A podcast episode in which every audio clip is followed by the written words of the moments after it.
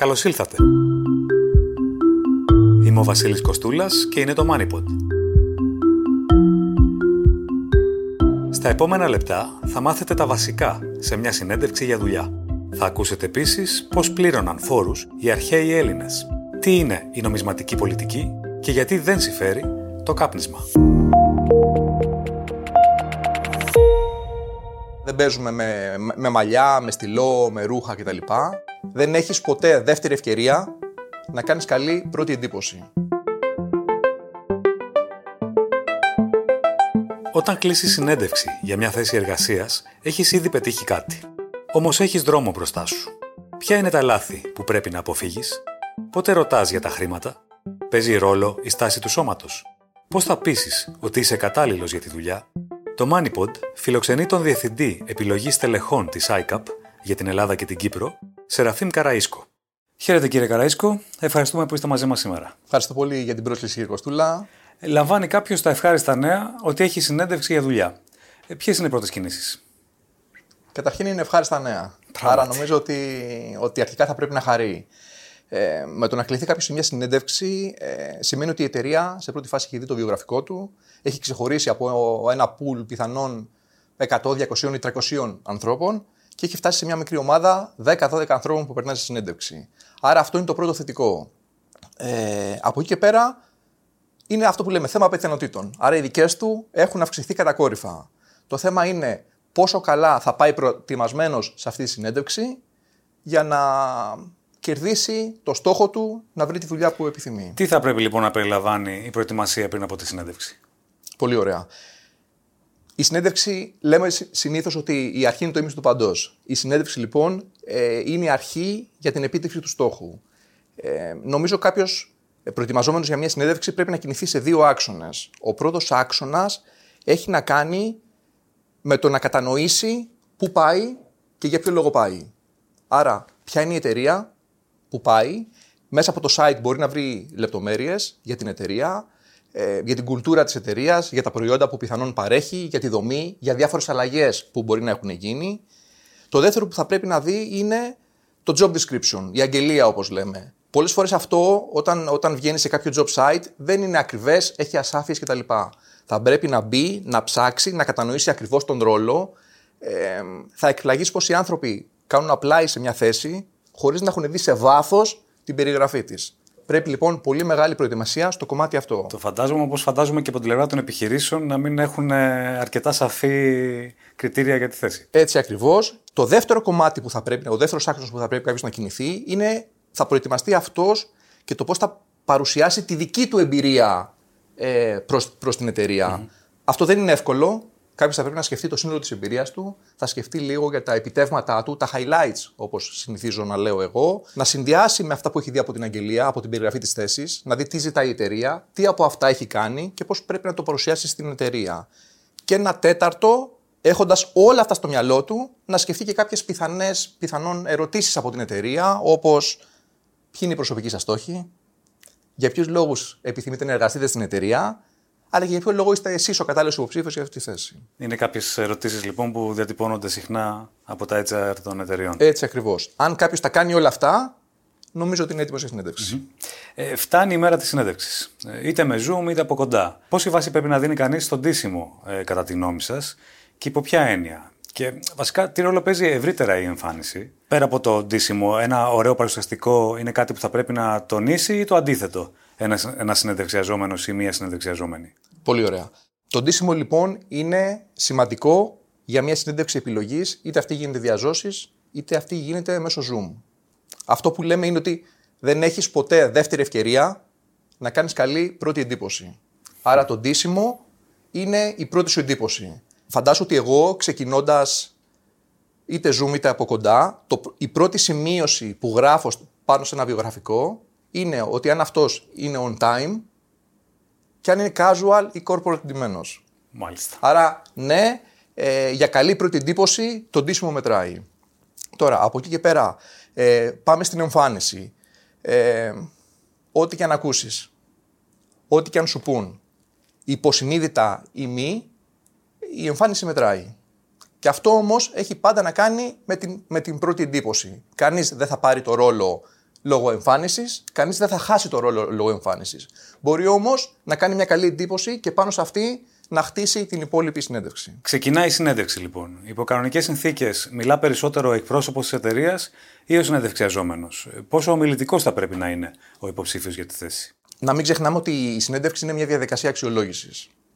Ε, άρα, ο υποψήφιος είναι αυτός που αξιολογείται και θα πρέπει στο χρόνο που έχει διαθέσιμο να πείσει την εταιρεία ότι αυτός είναι ο κατάλληλος υποψήφιος για τη θέση. Απ' την άλλη, και η εταιρεία αξιολογείται. Και ο υποψήφιος θα πρέπει να κατανοήσει ότι για αυτόν αυτή η εταιρεία και αυτός ο ρόλος είναι το ιδανικό επόμενο βήμα. Άρα είναι ουσιαστικά μια αμφίδρομη σχέση, μια αμφίδρομη επικοινωνία. Δεν είναι ισοβαρή, αλλά είναι αμφίδρομη. Άρα θα πρέπει να κάνει όσες ερωτήσεις χρειάζεται για να κατανοήσει αν για αυτόν είναι το ιδανικό επόμενο βήμα. Ό,τι αισθάνεται δηλαδή. Δεν έτσι ακριβώς. Έτσι ακριβώς. Έτσι ακριβώς. Πόσες και ποιες ερωτήσεις πρέπει να κάνει ή να μην κάνει ο συνεντευξιαζόμενο. Είπαμε ότι οι ερωτήσεις πρέπει να κινηθούν σε δύο άξονες. Αρχικά θα πρέπει να καταλάβει σε βάθος το ρόλο και τις πιθανές αρμοδιότητες της θέσης. Είπαμε ότι οι εταιρείες πολλές φορές, η θελημένα ή μη, μπορεί να έχουν ασαφείς περιγραφές. Άρα, εδώ είναι η ευκαιρία του, εδώ είναι ο εκπρόσωπος της εταιρείας, να δει, να μάθει και να ρωτήσει ό,τι χρειάζεται για να καταλάβει το ρόλο. Το δεύτερο που οφείλει να ρωτήσει αφορούν τις προκλήσεις του ρόλου. Πώς θα μετρηθεί στο τέλος του έτους αν ο άνθρωπος αυτός είναι πετυχημένος ή μη; Υπάρχουν κάποιοι δείκτες, κάποια metrics, άρα θα πρέπει να γνωρίζει ε, τι θα πρέπει να κάνει έτσι ώστε στο τέλος του έτους να θεωρείται Από εκεί και πέρα, ναι, να γνωρίσει την εταιρεία, να καταλάβει λίγο τη δομή, να καταλάβει την κουλτούρα, πιθανόν τις ομάδες με τις οποίες θα συνεργαστεί. Τέτοια θέματα λοιπόν νομίζω ότι πρέπει να ρωτήσει. Προσοχή όμως, οι ερωτήσεις αυτές δεν θα πρέπει να παραπέμπουν σε αυτό που είπαμε στην αρχή, σε πλημελή προετοιμασία. Δηλαδή δεν μπορεί να είναι πληροφορίες οι οποίες είναι διαθέσιμες στο διαδίκτυο ή στο site της εταιρείας και εγώ να παίρνω και να ρωτάω ποια είναι η δομή της εταιρείας. Σωστά. Σημαίνει ότι δεν έχω κάνει την προετοιμασία μου. Υπάρχουν κάποια πράγματα που θα πρέπει να προσέξει ο συνεντευξιαζόμενος όταν θα μιλάει για την προηγούμενη δουλειά του; Υπάρχουν κάποια πράγματα που πρέπει να αναφέρει και κάποια πράγματα που δεν πρέπει να αναφέρει. Πάμε λοιπόν σε αυτά που πρέπει να αναφέρει. Ε, αρχικά θα πρέπει να περιγράψει τις αρμοδιότητες σε κάθε ρόλο που είχε, ε, τα επιτεύγματά του, τα highlights όπως λέω εγώ, ε, πώς άλλαξαν οι αρμοδιότητες αυτές σε, σε βάθος χρόνου, ποιοι είναι οι, οι σημαντικότεροι στόχοι που πέτυχε, πώς επηρέασαν την εταιρεία οι στόχοι αυτοί, τις ομάδες του κτλ. Επίσης είναι καλό να αναφέρει λάθη που γίνανε. Τι έμαθε από τα λάθη αυτά. Ε, γιατί και αυτό είναι πολύ σημαντικό. Λάθη που έγιναν από τον ίδιο ή από την εταιρεία; Λάθη που, που έγιναν από τον ίδιο, από την εταιρεία, αστοχίες. Το λάθος έγινε. Το θέμα είναι τι πήρες, τι έμαθες και πώς είσαι προετοιμασμένος την επόμενη στιγμή να μην το. Να το αναφέρει επικοδομητικά λοιπόν ως έτσι ακριβώς, ε, έτσι ακριβώς. από το οποίο άντλησε εμπειρία. Έτσι ακριβώς. Και αυτό το επικοδομητικά που λες είναι πολύ σημαντικό στα πάντα που θα αναφερθεί όσον αφορά την, την εμπειρία του. Αν με ρωτήσεις τι δεν θα πρέπει όμως από, την άλλη, από την άλλη να πει, καταρχήν δεν πρέπει να απαξιώσει την εταιρεία, τις διαδικασίες της, τις ομάδες του και φυσικά τον προϊστάμενό του ε, καταρχήν είναι σαν να πυροβολεί τα ίδια του τα πόδια, όπως λέμε. Δηλαδή, απαξιώνει ε, τους ρόλους που είχε και τις εμπειρίες που απέκτησε. Συν ότι αυτόματα στο μυαλό του εκάστοτε recruiter θα, θα, πάει, θα πει ότι σκέψου τι θα πει για μένα όταν φύγει από εδώ. Άρα, όχι αρνητισμό για τις προηγούμενες εταιρείες. Και τώρα ερχόμαστε στο οικονομικό. Ε, αν δεν κάνει την κίνηση ο εκπρόσωπος της εταιρείας, ε, ανοίγει τη συζήτηση ο συνδεξιαζόμενο και αν ναι, με ποιον τρόπο; Όχι, δεν την ανοίγει. Το οικονομικό, κατά τη γνώμη μου, δεν είναι θέμα της πρώτης συνέντευξης. Στην πρώτη συνέντευξη κάποιος πρέπει να δείξει ότι για αυτόν η πρώτη προτεραιότητα είναι η εταιρεία και ο ρόλος, να καταλάβει σε βάθος και να αποδείξει ότι αυτός είναι ο κατάλληλος υποψήφιος. Αν η εταιρεία δεν ανοίξει το θέμα αμοιβών αποδοχών, δεν το ανοίγει. Να είσαι σίγουρος ότι σε δεύτερο χρόνο, κι αν ο άνθρωπος αυτός είναι σε αυτό που λέμε στο shortlist, στο στενό πυρήνα τριών-τεσσάρων ανθρώπων που προχωράνε, εκεί θα γίνει ενδελεχής συζήτηση και θα έχει την ευκαιρία να αποδείξει ε, για ποιο λόγο αξίζει τα λεφτά που θα ζητήσει. Οπότε όχι, δεν το ανοίγουμε το θέμα. Σαφές. Ε, πολλή συζήτηση σε αυτές τις περιπτώσεις ε, γίνεται για την ε, περιβόητη στάση του σώματος. Ε, κάποια tips εδώ; Σε μία συνέντευξη και γενικά σε μία συζήτηση, το 70% ε, της επικοινωνίας είναι non-verbal, είναι μη λεκτική. Άρα, σαφώς η στάση του σώματος, οι χειραψίες, ε, οι κινήσεις των χεριών, όλα αυτά μετράνε. πολλά, πολλά έχουν υποθεί, ακόμα και για το validity όλων αυτών, την αξιοπιστία όλων αυτών.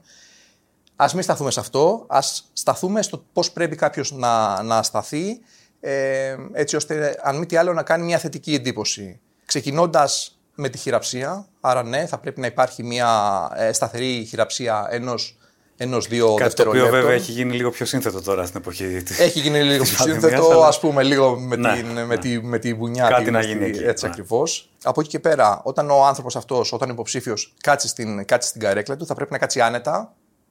Θα πρέπει να κάτσει ε, με ορθό το σώμα του, η στάση του σώματος να είναι ορθή, να είναι η ώμη του πίσω, να κάθεται χαλαρά. Πολλές φορές τα σταυρωμένα χέρια δείχνουν ότι κάποιος είναι σε αμυντική στάση. Δεν το θέλουμε αυτό.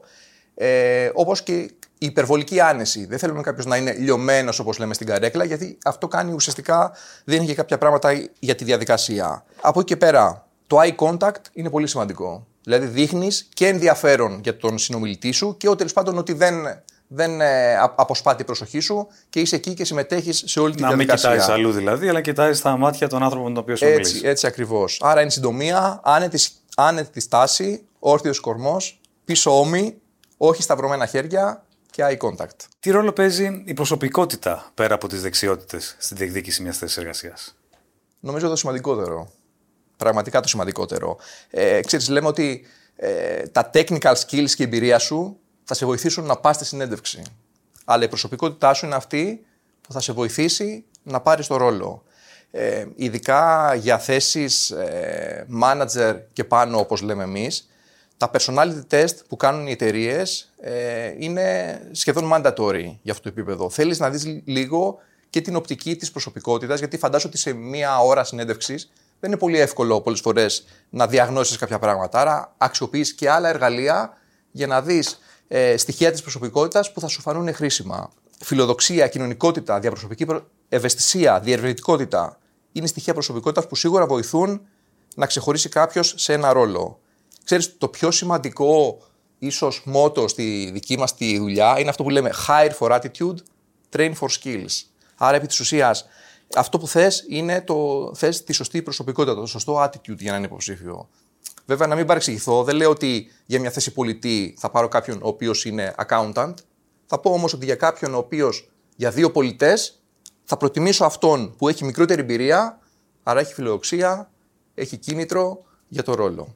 Και, εν πάση περιπτώσει, τις δεξιότητες μπορεί να τις βρεις ανάμεσα σε περισσότερους υποψήφιους. Έτσι ακριβώς. Και χτίζονται. Οι δεξιότητες χτίζονται. Εκεί είναι το σημαντικό. Αυτό. Υπάρχουν κάποια συνήθη λάθη που θα πρέπει να αποφύγει κανείς σε μια συνέντευξη. Μιλώντας πάντα από την πλευρά του συνδεξιαζόμενου. Υπάρχουν πολλά λάθη που γίνονται κάθε φορά.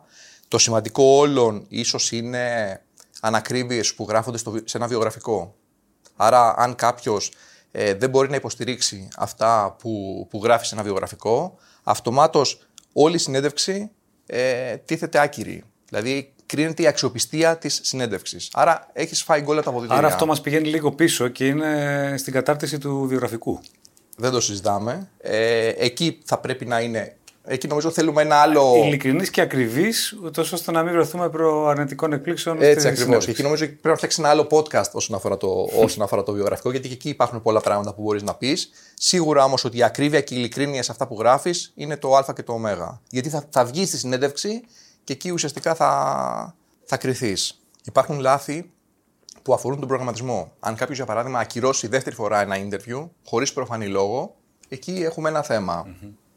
Επίσης, αν κάποιος φτάσει καθυστερημένος στο interview, ε, χωρίς να έχει ενημερώσει, και εκεί πάλι κάτι, είναι κάτι που θα πρέπει να το δούμε.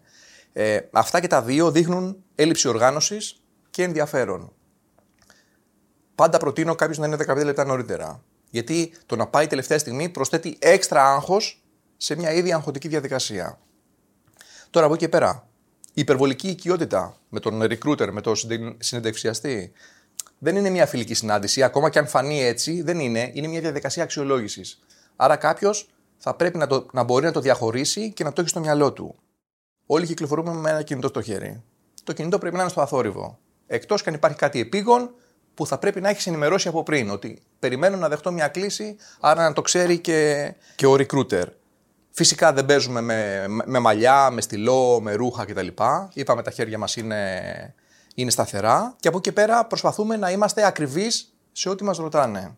να μην πλατιάζουμε, να μην πούμε τα πράγματα που θέλουμε απλά να πούμε, έτσι ώστε και η εταιρεία να μπορεί να πάρει τις πληροφορίες που να χρειάζεται. πούμε αυτά που μας ρωτάνε και που θέλει να ακούσει εκείνη την ώρα ο άνθρωπος που έχουμε απέναντί μας. Έτσι ακριβώς. Κάποιες κινήσεις του συνδεξιαζόμενου που αντιθέτως θα εκτιμήσει το human resource της εταιρείας; Και εδώ ξεκινάμε πάλι με τον προγραμματισμό. Δηλαδή, το πρώτο πράγμα που μπορεί να δείξει ο υποψήφιος στην πρώτη επικοινωνία, στο πρώτο τηλέφωνο, είναι μια ευελιξία. Άρα, να δώσει την, δυνατο... την ένδειξη, ας πούμε, στην εταιρεία ότι κοίταξε να δεις, εμένα η, η θέση με ενδιαφέρει, είναι πρώτη προτεραιότητα.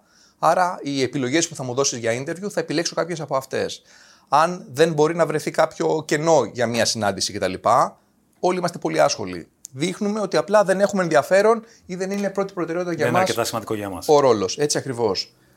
Και το δεύτερο, ίσως πιο σημαντικό, είναι να είσαι ευγενικός. Να είσαι ευγενικός όχι στον recruiter, το οποίο θεωρείται δεδομένο, να είσαι ευγενικός σε όλους όσους συναντήσεις στη διαδικασία. Ενδιαφέρουσα παρατήρηση. Από τη γιατί δεν είναι ρεσεψιόν, αυτονόητο. από τη ρεσεψιόν που θα σταματήσεις, από τον άνθρωπο που θα σου φέρει νερό, ε, θα πρέπει να το δείξεις. Φαντάσου ότι όταν με παίρνουν το τηλέφωνο από τη ρεσεψιόν και μου λένε Ξέρεις, ήρθε το ραντεβού σου. Το πρώτο που ρωτάω είναι πώς σου φάνηκε; Δηλαδή, αν μου πει ότι ναι, ξέρεις, ήταν αγενής, είναι απόμακρος κτλ., θα πρέπει να προσπαθήσει λίγο περισσότερο στη συνέντευξη. Γιατί εκείνη τη στιγμή το πιάνει στην ε, Έτσι ακριβώς. ειλικρινή του αυθεντική στη, Έτσι, έτσι, έτσι στη ακριβώς. στάση. Έτσι ακριβώς αυτό. Θα συμβουλεύαμε κάποιον σε μια συνέντευξη να στέκεται στα θετικά, ενδεχομένως αεροποιώντα και λίγο την εικόνα αν χρειαστεί, ή να είναι όσο πιο ειλικρινής και αυστηρός μπορεί με τον εαυτό του, με ό,τι αυτό και αν συνεπάγεται. Τα επιτεύγματα κάποιου σε ένα ρόλο ίσως είναι το σημαντικότερο στοιχείο που θα πρέπει να αναφερθεί και το highlight της, ε, της πορείας του σε κάθε, σε κάθε ρόλο. Από την άλλη πλευρά, λάθη, αστοχίες, παραλήψεις είναι και αυτά μέρος της δουλειάς. Δηλαδή, δεν περιμένω να βρω κάποιον ο οποίος έχει άψογο ρέκορντ και δεν έχει κάνει λάθος. Αυτά θέλω να τα δω. Το ανέφερες όμως και εσύ πριν. Θέλω να τα δω με ένα developmental perspective, δηλαδή ε, με μια προσέγγιση τι είδα, τι πήρα, τι έμαθα και είμαι τώρα καλύτερος. Αυτό, αυτό νομίζω είναι το α και το ω. Όχι να κρύψω πράγματα, αλλά να τα παρουσιάσω με τέτοιο τρόπο ώστε να, για μένα να φανούν θετικά. Να, να σταθώ στην αυτό που λέγαμε πριν, επικοδομητική Έτσι, θετική αυτό του ακριβώς. διάσταση. Αυτό ακριβώς. Ήρθε η ώρα λοιπόν για τον συνεντευξιαζόμενο, εφόσον η συνάντηση γίνεται με φυσική παρουσία, ε, να αποχωρήσει από το χώρο. Πρέπει να προσέξει κάτι εδώ; Ναι, και, και εδώ πρέπει να προσέξει. Γιατί και το κλείσιμο μιας συνέντευξης είναι επίσης σημαντικό. Ό,τι και να πει, ό,τι και να κάνει κάποιος στο τέλος, δεν πρόκειται να φτιάξει μια κακή συνέντευξη. Μπορεί όμως να χαλάσει μια καλή. Άρα και εδώ πρέπει να είμαστε προσεκτικοί. Πρέπει να ευχαριστήσουμε την εταιρεία και τον χρόνο που μας, και την ευκαιρία που μας έδωσε. Ε, να πούμε ότι παραμένουμε στη διάθεση της εταιρείας για οτιδήποτε χρειαστεί. Πολλές φορές όλες αυτές οι διαδικασίες βγάζουν απορίες, μπορεί να, να ξανακαλέσει μετά ο εκπρόσωπος να ρωτήσει κάποιες ε, περαιτέρω ερωτήσεις, άρα πρέπει να δηλώσουμε ότι είμαστε στη, στη διάθεσή τους, να επιβεβαιώσουμε το ενδιαφέρον για τη, τη θέση και να κλείσουμε πάλι με ένα χαμόγελο και μια χειραψία. Στη συνέχεια, πόσο γρήγορα θα πρέπει να κάνει follow-up, ε, αν δεν έχει νέα από την εταιρεία; Συνήθως οι εταιρείες, οι σύμβουλοι που εμπλέκονται σε αυτή τη διαδικασία δίνουν ένα, ένα χρονοδιάγραμμα. Δηλαδή λένε ότι κοίταξε να δεις, εμείς τις επόμενες δύο εβδομάδες θα κάνουμε συναντήσεις με υποψηφίους και μετά θα είμαστε σε θέση να ενημερώσουμε όλους που βρίσκεται η αίτησή σας. Ε, αυτό πάντα δεν, δεν συμβαίνει, δεν ακολουθείται. Ε, αν δεν ακολουθηθεί λοιπόν, σε διάστημα 2 έως 3 εβδομάδων, καλό είναι ο υποψήφιος να κάνει ένα follow-up, ε, να επιβεβαιώσει και το ενδιαφέρον του. Ε, εδώ πρέπει να είμαστε προσεκτικοί. Το follow-up καλό είναι ε, να είναι μέσω email. Ε, να μην είναι τηλεφωνικό και να είναι ένα follow-up. Θα το δει ο υποψήφιο, θα το δει ο, η εταιρεία και θα απαντήσει στον χρόνο της. Νομίζω δεν, ε, δεν χρειάζεται ούτε διαρκή τηλέφωνα. Έχω υποψήφιους που κάθε δύο-τρεις μέρες παίρνουν και ρωτάνε πού είναι η αίτησή τους. Δεν θα τους ξεχάσει κανείς σίγουρα, πόσο μάλλον αν είναι να πάρουν το ρόλο. Αντιθέτω, θα τους θυμάται αν επιμένουν πολύ Έτσι και όχι τόσο ακριβώς, διακριτικά. έτσι ακριβώς. Οπότε, μάλλον δείχνουν ότι είναι απελπισμένοι, αν παίρνουν κάθε δύο φορές τηλέφωνο, οπότε όχι. Ένα email, δύο με τρεις εβδομάδες αργότερα. Παρεμπιπτόντως, υπάρχουν ίσως κάποια σημάδια από τον εκπρόσωπο της εταιρείας στη συνέντευξη που θα πρέπει είτε να ενθαρρύνουν είτε να προβληματίσουν το συνεντευξιαζόμενο για το αν τα πήγε καλά; Υπάρχουν ε, συνεντεύξεις που κάποιος μπορεί να φύγει και να έχει δει έτοιμη την προσφορά. Αλλά όπως καταλαβαίνεις, αυτό δεν είναι το σύνηθες. Ε, από την άλλη, κανείς δεν θα πρέπει να μπερδεύει την ευγένεια του recruiter με το αν πήγε καλά ή όχι μια συνέντευξη. Ε, από εκεί και πέρα είπαμε ότι ένα πολύ μεγάλο κομμάτι της επικοινωνίας είναι non-verbal. Αυτό ισχύει και για την άλλη πλευρά και για την πλευρά της εταιρείας. Εκεί λοιπόν μπορούμε να ανοιχνεύσουμε κάποια στοιχεία ε, που δείχνει ότι ο, ο recruiter συμφωνεί με αυτά που λέμε, ε, χαίρεται με αυτά που ακούει, γιατί ξέρεις πολλές φορές και ο recruiter θέλει να βρει τον καλό υποψήφιο. Δεν είναι ότι μόνο εμείς θέλουμε να κάνουμε καλή εντύπωση, και αυτός θέλει να βρει τον καλό υποψήφιο. Άρα αυτό από, τις, από τα non-verbal cues, από τη δική του συμπεριφορά, από τα δικά του χαμόγελα, καταλαβαίνεις ότι ναι, ακούει αυτά που θέλει και μια συνέντευξη πηγαίνει καλά. Ένα δεύτερο και σημαντικό είναι ο χρόνος τελικά. Αν δηλαδή πας και φύγεις μέσα σε 20 λεπτά, σίγουρα κάποιος δεν ενδιαφέρθηκε να εμβαθύνει περισσότερο και να μάθει πληροφορίες για σένα. Αν έκατσες πάνω από μια ώρα, σημαίνει ναι ότι είχε ενδιαφέρον η συζήτηση και εμβάθυνε ο recruiter και έμαθε περισσότερα πράγματα για σένα. Οπότε ναι, είναι θετικό ο χρόνος. Πολύ ωραία. Αφού διευκρινίσουμε, φαντάζομαι θα συμφωνήσει μαζί μου, Σεραφείμ, ότι αυτές ήταν κάποιες γενικές κατευθύνσεις και ότι κάθε περίπτωση έχει τις δικές της απαιτήσεις, ε, αλλά και τη δική της χημεία ανάμεσα στις δύο πλευρές που συμμετέχουν σε μια επαγγελματική συνάντηση. Θα σε ευχαριστήσω και θα σε χαιρετήσω με την ελπίδα να βοηθήσαμε κάπως ε, όσους έχουν συνέντευξη για δουλειά. Εύχομαι μετά τις καλοκαιρινές διακοπές. Ιστορία Η αρχαία Αθήνα δεν επιβάρυνε τους πολίτες της με άμεσους φόρους, οι οποίοι θεωρούνταν σχεδόν τυραννικοί και ερμηνεύονταν ως μηχανισμός υποτέλειας, με εξαίρεση τις περιόδους εκτάκτων συνθήκων, όπως για παράδειγμα ο πόλεμος. Τότε υπήρχαν έκτακτοι φόροι που ονομάζονταν εισφορές. Η εισφορά ήταν ένας προοδευτικός φόρος που αφορούσε τους πιο εύπορους πολίτες. Μια άλλη μορφή απευθείας φορολόγησης αφορούσε και πάλι τους εύπορους πολίτες, οι οποίοι ενίοτε καλούνταν να χρηματοδοτήσουν συγκεκριμένες δημόσιες ανάγκες. Οι συνεισφορές αυτές ονομάζονταν λειτουργίες ένας Αθηναίος είχε τη δυνατότητα να αρνηθεί την καταβολή ενός φόρου, αν υπήρχε κάποιος πιο πλούσιος από αυτόν, που δεν είχε φορολογηθεί. Όμως οι περισσότεροι φόροι στην αρχαία Αθήνα ήταν έμεση και αφορούσαν την αγορά, τις εισαγωγές και τις εξαγωγές, τα λιμάνια, αλλά και τους ξένους που επέλεγαν την Αθήνα για τόπο κατοικίας. Με τα έσοδα από τους φόρους, αλλά και από μισθώσεις δημόσιας γης και ορυχείων, η αρχαία Αθήνα κάλυπτε μια σειρά από δημόσιες δαπάνες, που αφορούσαν την εκτέλεση διοικητικών εξόδων ή τη διοργάνωση δημόσιων γιορτών. Επίσης, τη συντήρηση χείρων και ορφανών μετά από πολέμους, αλλά και την κατασκευή πλοίων, τυχών της πόλης και ναών. Τους φόρους εισέπραταν συνεταιρισμοί αγροτών που έκαναν προσφορές για συμβόλαια τα οποία εξέδιδε το κράτος, ή άλλοι ιδιώτες που ονομάζονταν τελώνες. Οι φοροεισπράκτορε επιστράτευαν κάθε μέσο για την απρόσκοπτη συλλογή των φόρων, ακόμη και μπράβους που εισέβαλαν στα σπίτια με τη βία. Γι' αυτό και η φοροδιαφυγή ήταν περιορισμένη. Τι είναι η νομισματική πολιτική; Ο όρος αφορά στον έλεγχο της ποσότητας του χρήματος που είναι διαθέσιμο στην οικονομία, αλλά και στα κανάλια μέσα από τα οποία διοχετεύεται. Πρόκειται για το σύνολο των εργαλείων που έχει στη φαρέτρα της η καθήλυνα αρμόδια κεντρική τράπεζα μιας χώρας. Απότερο στόχος είναι η διατηρησιμότητα της οικονομικής ανάπτυξης μέσα από τον έλεγχο της συνολικής προσφοράς του χρήματος που είναι διαθέσιμο για τις τράπεζες, τις επιχειρήσεις και τους καταναλωτές. Αναζητείται κάθε φορά η χρυσή τομή, καθώς η οικονομία θα πρέπει να λειτουργεί με τρόπο που δεν θα είναι ούτε πολύ ζεστή ούτε πολύ κρύα. Ανάλογα με το πρόβλημα, η νομισματική πολιτική μπορεί να γίνει είτε επεκτατική είτε περιοριστική, ρυθμίζοντας την οικονομία με αντίστοιχη μείωση ή αύξηση των επιτοκίων. Η πορεία των επιτοκίων ορίζει τις χρεώσεις που επιβάλλει η Κεντρική Τράπεζα για να δανείζει τις τράπεζες και κατ' επέκταση τις χρεώσεις που επιβάλλουν με τη σειρά τους οι τράπεζες για να δανείζουν τις επιχειρήσεις και τους καταναλωτές. Στο ίδιο πλαίσιο, η Κεντρική Τράπεζα αγοράζει κρατικά ομόλογα όταν χαλαρώνει την νομισματική πολιτική και πουλά όταν την αυστηροποιεί. Επίσης, αναθεωρεί το ύψος των μετρητών που χρειάζεται να διατηρούν οι τράπεζες ως αποθεματικά. Όλα αυτά είτε αυξάνουν είτε μειώνουν την προσφορά του χρήματος, επιδρώντας σε μακροοικονομικές παραμέτρους όπως ο πληθωρισμός, ο ρυθμός της κατανάλωσης, η ρευστότητα και τελικά η οικονομική ανάπτυξη. Τα χρόνια που προηγήθηκαν, σε ένα περιβάλλον χαμηλών τιμών και ισχνής οικονομικής μεγέθυνσης, η Ευρωπαϊκή Κεντρική Τράπεζα υλοποίησε ένα ευρύ πρόγραμμα νομισματικής χαλάρωσης για να ζεστάνει την οικονομική δραστηριότητα. Τώρα πλέον το αποσύρει άρον-άρον, μετά το άλμα στον πληθωρισμό που είναι η νέα απειλή για την ανάπτυξη. Το ήξερες; Κάθε χρόνο, περίπου 8 εκατομμύρια άνθρωποι πεθαίνουν πρόωρα, επειδή κάπνιζαν. Αυτό σημαίνει ότι ένας στους 7 θανάτους παγκοσμίως οφείλεται στο τσιγάρο. Κάποια εκατομμύρια ακόμη, κάθε χρόνο, ζουν με προβλήματα υγείας που σχετίζονται με το κάπνισμα, όπως καρδιακές παθήσεις και καρκίνη. Τουλάχιστον ένας στους 5 θανάτους από καρκίνο πηγάζει από το κάπνισμα. Για όσους αγαπούν τις στατιστικές και φυσικά τη ζωή, ο καπνός σκοτώνει κάθε μέρα περισσότερους ανθρώπους από ότι η τρομοκρατία κάθε χρόνο. Το κάπνισμα είναι μεγαλύτερο πρόβλημα στις χώρες υψηλού εισοδήματος. Γι' αυτό και οι κυβερνήσεις το φορολογούν βαριά, ώστε να ανεβάζουν το κόστος και να αποθαρρύνουν τους καπνιστές. Φυσικά και για να συλλέγουν έσοδα.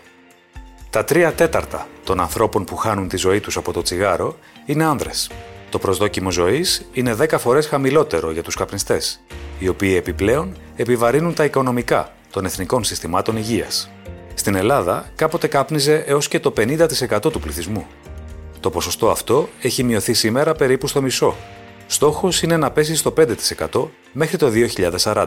Για το καλό το δικό μας, αλλά και των διπλανών μας. Διότι από το κάπνισμα πεθαίνουν ακόμη και όσοι δεν καπνίζουν. Περισσότεροι από ένα εκατομμύριο άνθρωποι το χρόνο χάνουν τη ζωή τους από το παθητικό κάπνισμα. Δηλαδή από την έκθεση στον καπνό των άλλων.